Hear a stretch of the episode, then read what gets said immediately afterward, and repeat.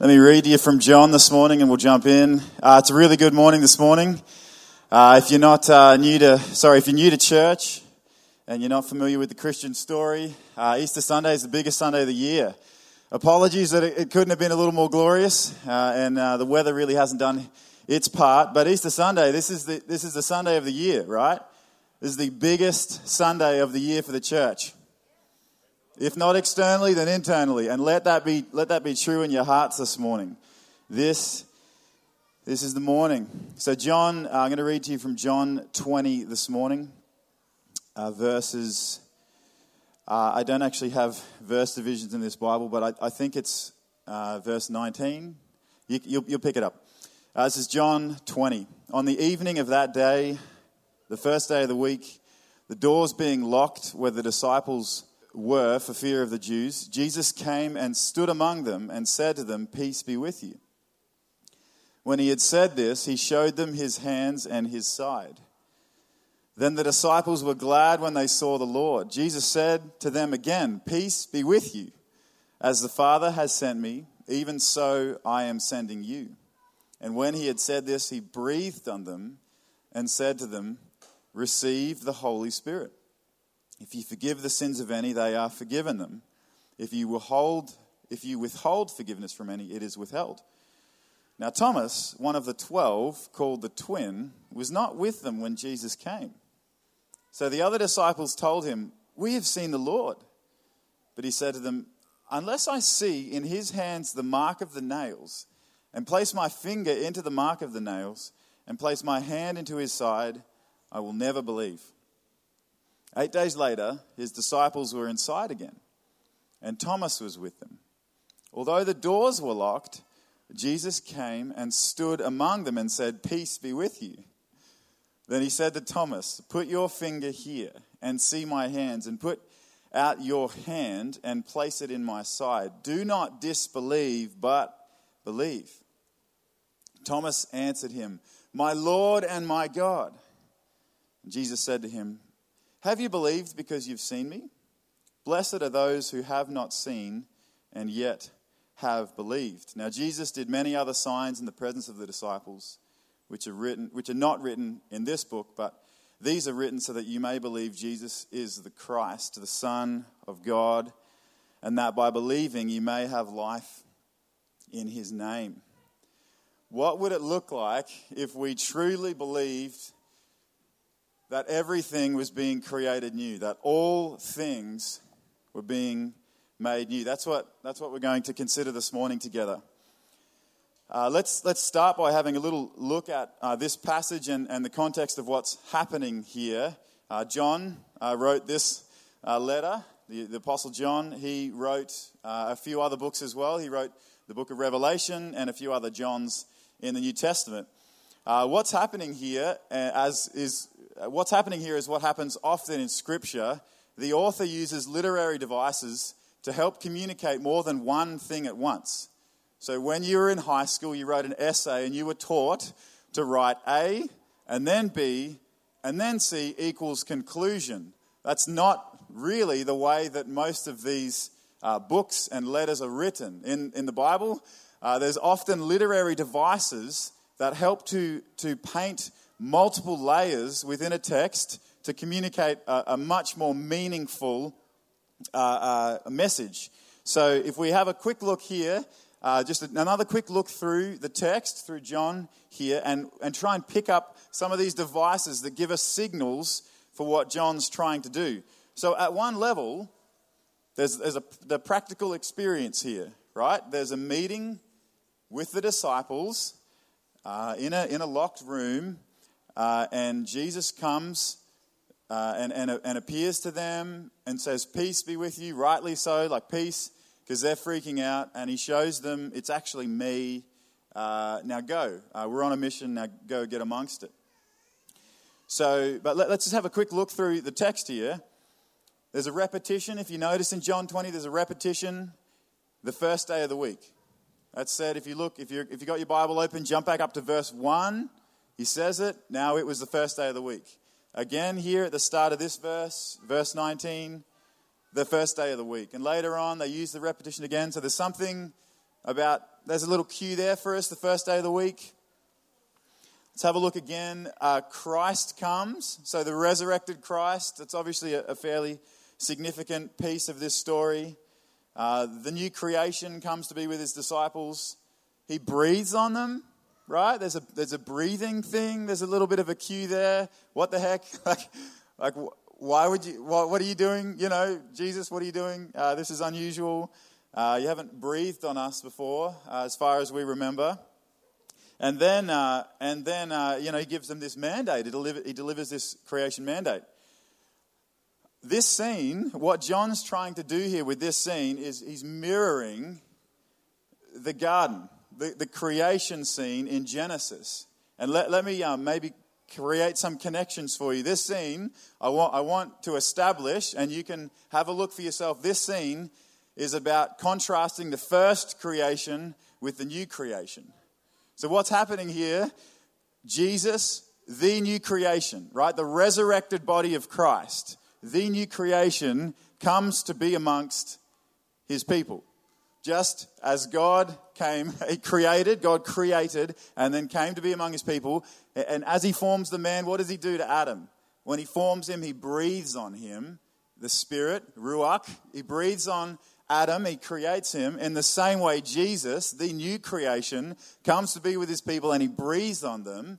And then what does God do in the garden? He gives them a mandate go, be fruitful, multiply, fill the earth, subdue it, Br- bring about my rule and reign through all of creation. What does Jesus do? He breathed on them. He says, Peace be with you a couple of times because they're panicked, right? But then he says, Just as I was sent, now I'm sending you. Now go, right? And there's a mirroring that we can clearly see here between the garden and the first creation and the new creation. Now, what significance does this have? How does this change how we view the resurrection? What does it mean for us? You know, the problem is that I think most of us, or all of us here today, we live in the middle of the story. And, and, and for us, we're plagued with uncertainty about God's power to really make things new again. You know, we live, at the moment, we live amongst trouble. We live surrounded by sickness and death. Right? We live in the middle of it. If you're not there right now, you will be. Like, give it six months, honestly. I, I assure you, you're going to experience sickness sorrow, and death. And that's the world at the moment. We live amongst that kind of world. And we hear year in and year out, right? We hear about the power of the resurrection to give us new life. But we don't really know what that means. What does new life mean? What is it? Because it still looks like death all around me. And in most, in most Christian traditions, the perception is that Christ died and rose again to secure us a place in heaven away from all this mess. Right? Hallelujah. There's, a new, there's new life for us in heaven after all of this. And, and the implications that that has for this right now is at best we persevere. Right? Stay strong. We endure. We do it with a smile. Yes, life can be a joy, but either because we have terribly low expectations of what new life means, or because the things that we view as non Christian cheer us up along the way. Like a, a, delicious bottle of red wine, right? It's a temporary joy, and that's all it is. To us, the physical reality seems only corruptible. It's good while it lasts right? These knees, they're good while they last, and then they'll blow out and I'll never hike again, right? That's the perspective we have. The physical world is simply corruptible. And we get to endure. We enjoy, we enjoy it while we're young, and then we hit our 30s, and life smacks us in the face. And our body starts doing things that we didn't expect. The, the, uh, the older half of the church understood, and the younger half are like, yeah, right, man. It's not happening to me. I take a lot of fish oil, thank you very much. And I tell you, ignorance is bliss. Just enjoy it. Uh, okay, that's what I get um, for making a joke. Uh, there's, look, there's a few problems with that perception. What's the problem? What's the problem with the perception that uh, one day God uh, will take us away to heaven and we'll be done with this mess? And the physical is just corruptible, it's broken. The, the problem is, well, there's not really much hope for today. What do we have to get by? Where does this leave us now? Just enduring, just sticking it out. And, and the second problem is, well, and more importantly, it doesn't actually fit within the narrative of Scripture. And that's a big problem. It's a big problem for us to cling to some sort of false reality that isn't actually grounded in the truth of Scripture, right? That's not going to work. It's not going to cut it. So I want to consider with you the start and the end of Scripture. Let's consider well, what is the actual picture of Scripture? What's happening? And how does that picture help us to understand this scene in John? Just quickly, whirlwind tour here Genesis 1, the start of the Bible, God creates a garden, right? God plants a garden, and in this garden, He, he puts the man and the woman, and He gives them a creation mandate, right? Be fruitful, multiply, fill the earth, subdue it, rule over it. Image me in the garden. Image me in my rule, in my creativity, in the way that you bring order to the chaos around you. Rule and reign on my behalf. And the last chapters, let's go straight to the end. What do we see in the last chapters of the Bible? Revelation 21, Revelation 22. Yes, granted, the book of Revelation is rather mysterious and quite poetic and very symbolic. But what do we see right at the end? We see a new city and a new garden. Right? You jump to Genesis, uh, to Revelation 22, and what are you going to see? You're going to hear about this river that reflects the, the very first river, right? That was in the Garden of Eden and will be in, in the new garden to come. And there's a new city, and the city is the people of God and God dwelling with his people, right? Genesis God dwelling amongst his people, them reigning and ruling on his behalf. Revelation, God dwelling amongst his people, right? My people are my dwelling place now, a new garden, his people ruling and reigning on his behalf. What? Like, that's not the picture that I had in my mind. That's the story of the Bible.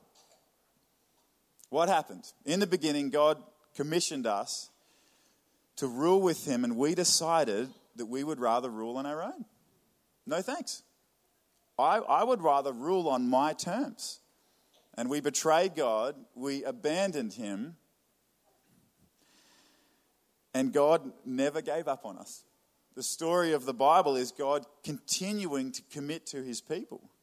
Throughout the story of Scripture, right, you just see over and over again God committing to His redemptive plan for humanity.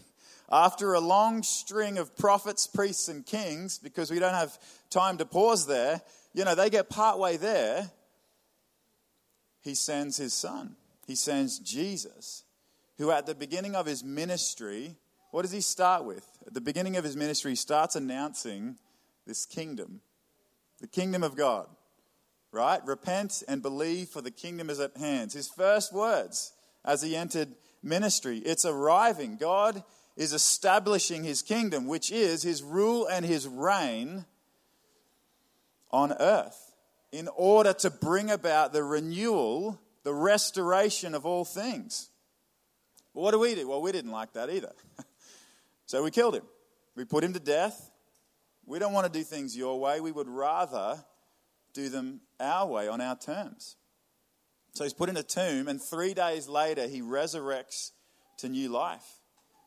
And this is this scene. He comes back and he visits his disciples. He sends his disciples, go and proclaim God's restorative rule and reign among the earth. Heaven and earth are colliding. What happens? The church explodes into existence, right? We today, 2,000 years later, are a part of that movement. And now, right at the end, again, let's just skip to the end. John picks up on this in Revelation. What does it look like at the end? The people of God reunited with God in a new garden as a new city, ruling and reigning with God in his new creation. That is the whole story. A new garden where God's people rule on his behalf over creation right? Can you, can you see? It's like, all right, there's the, the start and the end, and we're right in the middle here.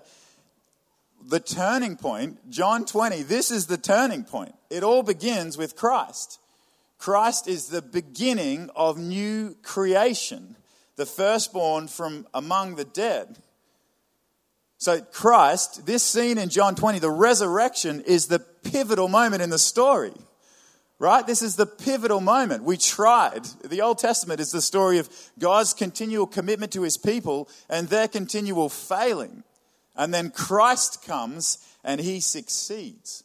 And he's resurrected and he is the new creation, the firstborn. What hope does this offer us today? What's the hope, or, or, or what, uh, how do we live differently in light of this story. Because this is a different story, right? The ending is, is, uh, is quite different.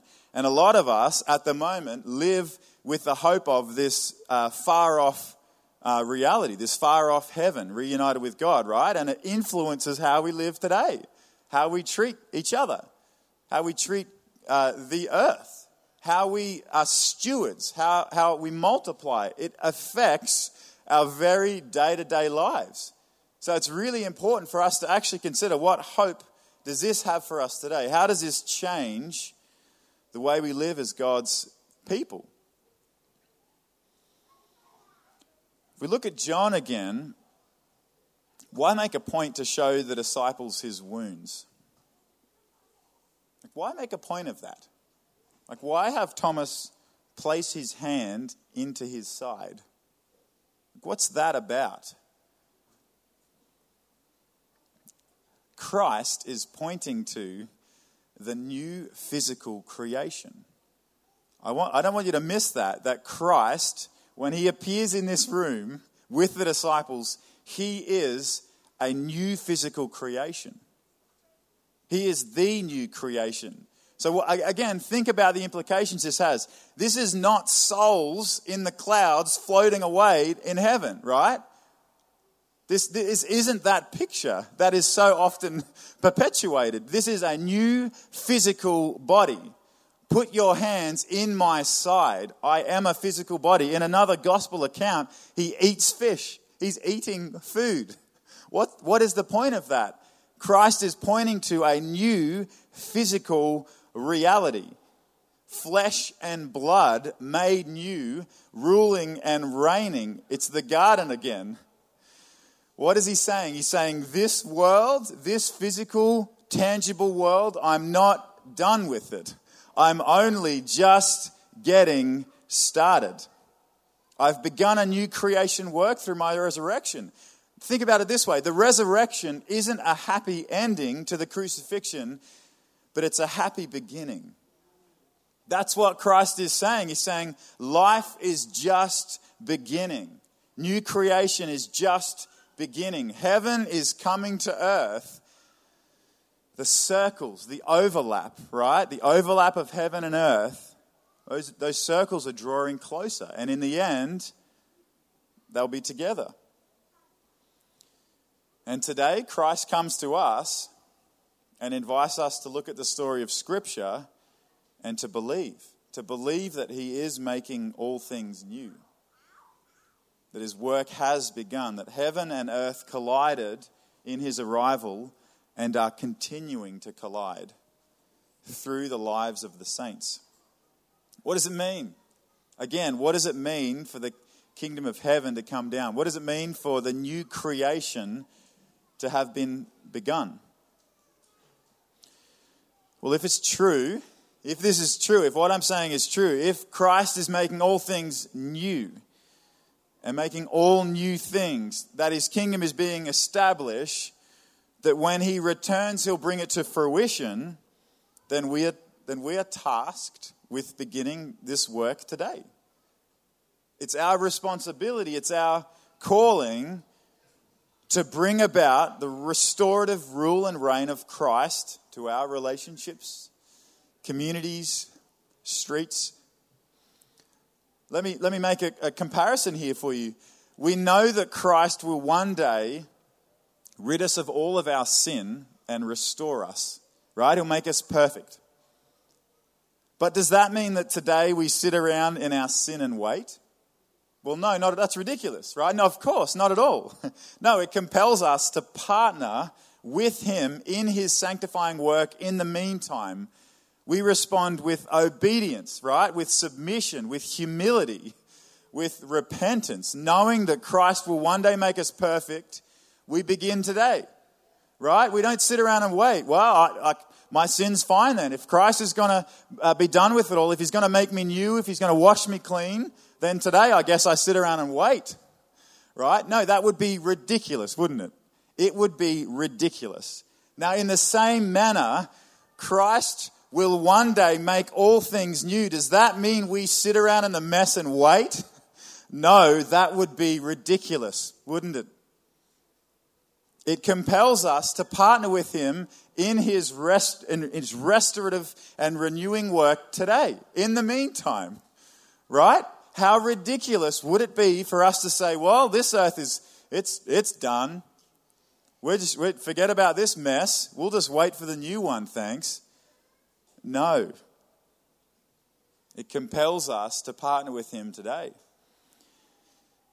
If you've ever struggled with your calling, let me, let me clear it up for you. We have a calling to partner with Christ in His work of renewal throughout the world to bring order to chaos. Is there any chaos in your life at the moment?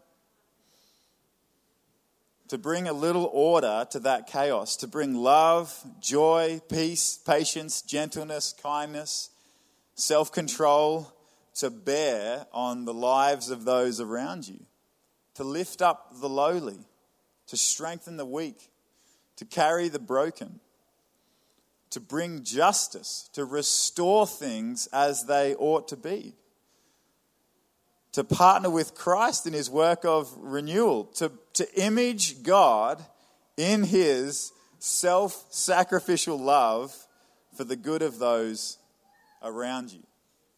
That's the call. That's, that's the, the Easter Sunday, Christ as new life. That is the call to you is to bring order, to bring about God's kingdom, God's new creation in the lives of those around you now, today. What could that renewal look like? What could that look like? Right? You, you have this life that you live that, that seems to be so separate and so apart from your Christian calling. Right? You work this ordinary job with this ordinary family, right? And these responsibilities and this money and these tests and challenges. And it just at times seems to be so disconnected to this Christian story. Do you know what this means? Can you imagine eternity just like today? Where you, where you work, where you steward the gifts and the abilities that God has given you in a new earth as a new person forever. Can you imagine that? I hope you can because that's, that's what it's going to be, right? A new created world where God's people rule and reign with Him over all of creation. What are we doing? We're not just singing the whole time, okay? right? We do. There's a, there's a few songs in Revelation. We sing a bit, but what are we doing? We're ruling and reigning with Christ over the new creation. We're getting to it. We're working. We're being fruitful.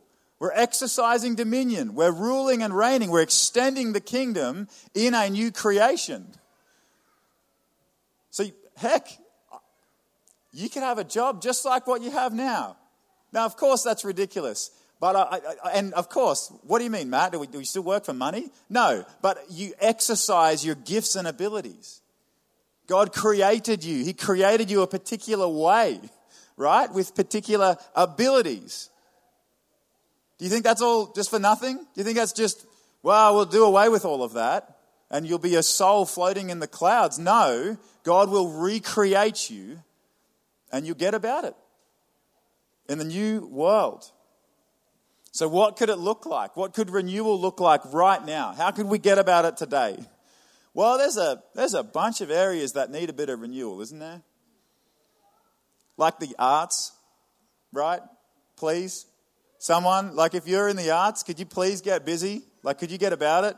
Because who knows that we need a bit of renewal there? Like, I haven't heard a good song. I feel like I hear one good song every quarter, right? And that's about it. The arts would be great. Education, right? Some education, renewal, that'd be really good, right? In, in, in helping us to think more broadly and more thoughtfully about our lives, about the world, about what really matters.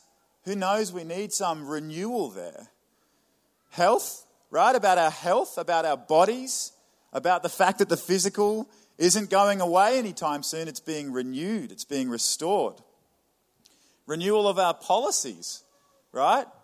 I mean, I'm the last person to put my hand up for that, and probably most of us are, but who knows that some renewal in our policies would be, I mean, that'd do a lot. That'd do a lot for our communities, for our society. We need renewal in our communities. What could that look like? What could renewal look like in your community? How does this, lastly, let, let me, um, let me land here with us. How does this renewal happen? If God is, is renewing all things, if Christ is the beginning, if the resurrection is the beginning of new creation, how does this renewal happen? Well, let's look to the let's look to the story of Christ. How did his renewal happen? Through death. Right? Through suffering. Through trouble. So for us, for God's people, how is renewal going to happen? Well, more often than not, it's going to happen through weakness, through suffering, through trouble. That's the upside down kingdom, isn't it? That's the kingdom that Christ came preaching. And not only that, that's the story of the Bible. Isn't the story of the Bible God using weakness to rule? Like, isn't that what you pick up the whole way through the Bible? That God doesn't come more often than not, God doesn't come in strength, God comes in weakness. Genesis weak, dependent, needy humans rule my world. What? Like, are you sure about that? Like, I mean, there's some other ways that you could do that. Rule my world. Look at the, the characters throughout the Old Testament Abram, Moses, Joseph, David, the people that God's uses, uh, God uses to, to rule and reign. He rules through weakness. The, the, the, the message of Psalm 8 it's babies, it's babbling babies overcoming the enemy. Look at Christ. How did Christ rule? How did Christ rule, right? This, that's the story of Christmas. He comes in humility, he comes in quietness, and he rules ultimately through the greatest act of self sacrificial love. Look at the disciples persecution, floggings, opposition, driven out of town, thrown in jail, killed. what a victory, hey? Like, wow, that's fantastic. This is the kingdom of God. It's, it's life through death. It's renewal through suffering. Unless a, a, a grain, unless a seed falls to the ground and is tenderly cared for and watered. no, nope, that's not it. right? Unless a seed falls to the ground and is, is encouraged deeply and uplifted. No, right? Unless you die. You'll never know life.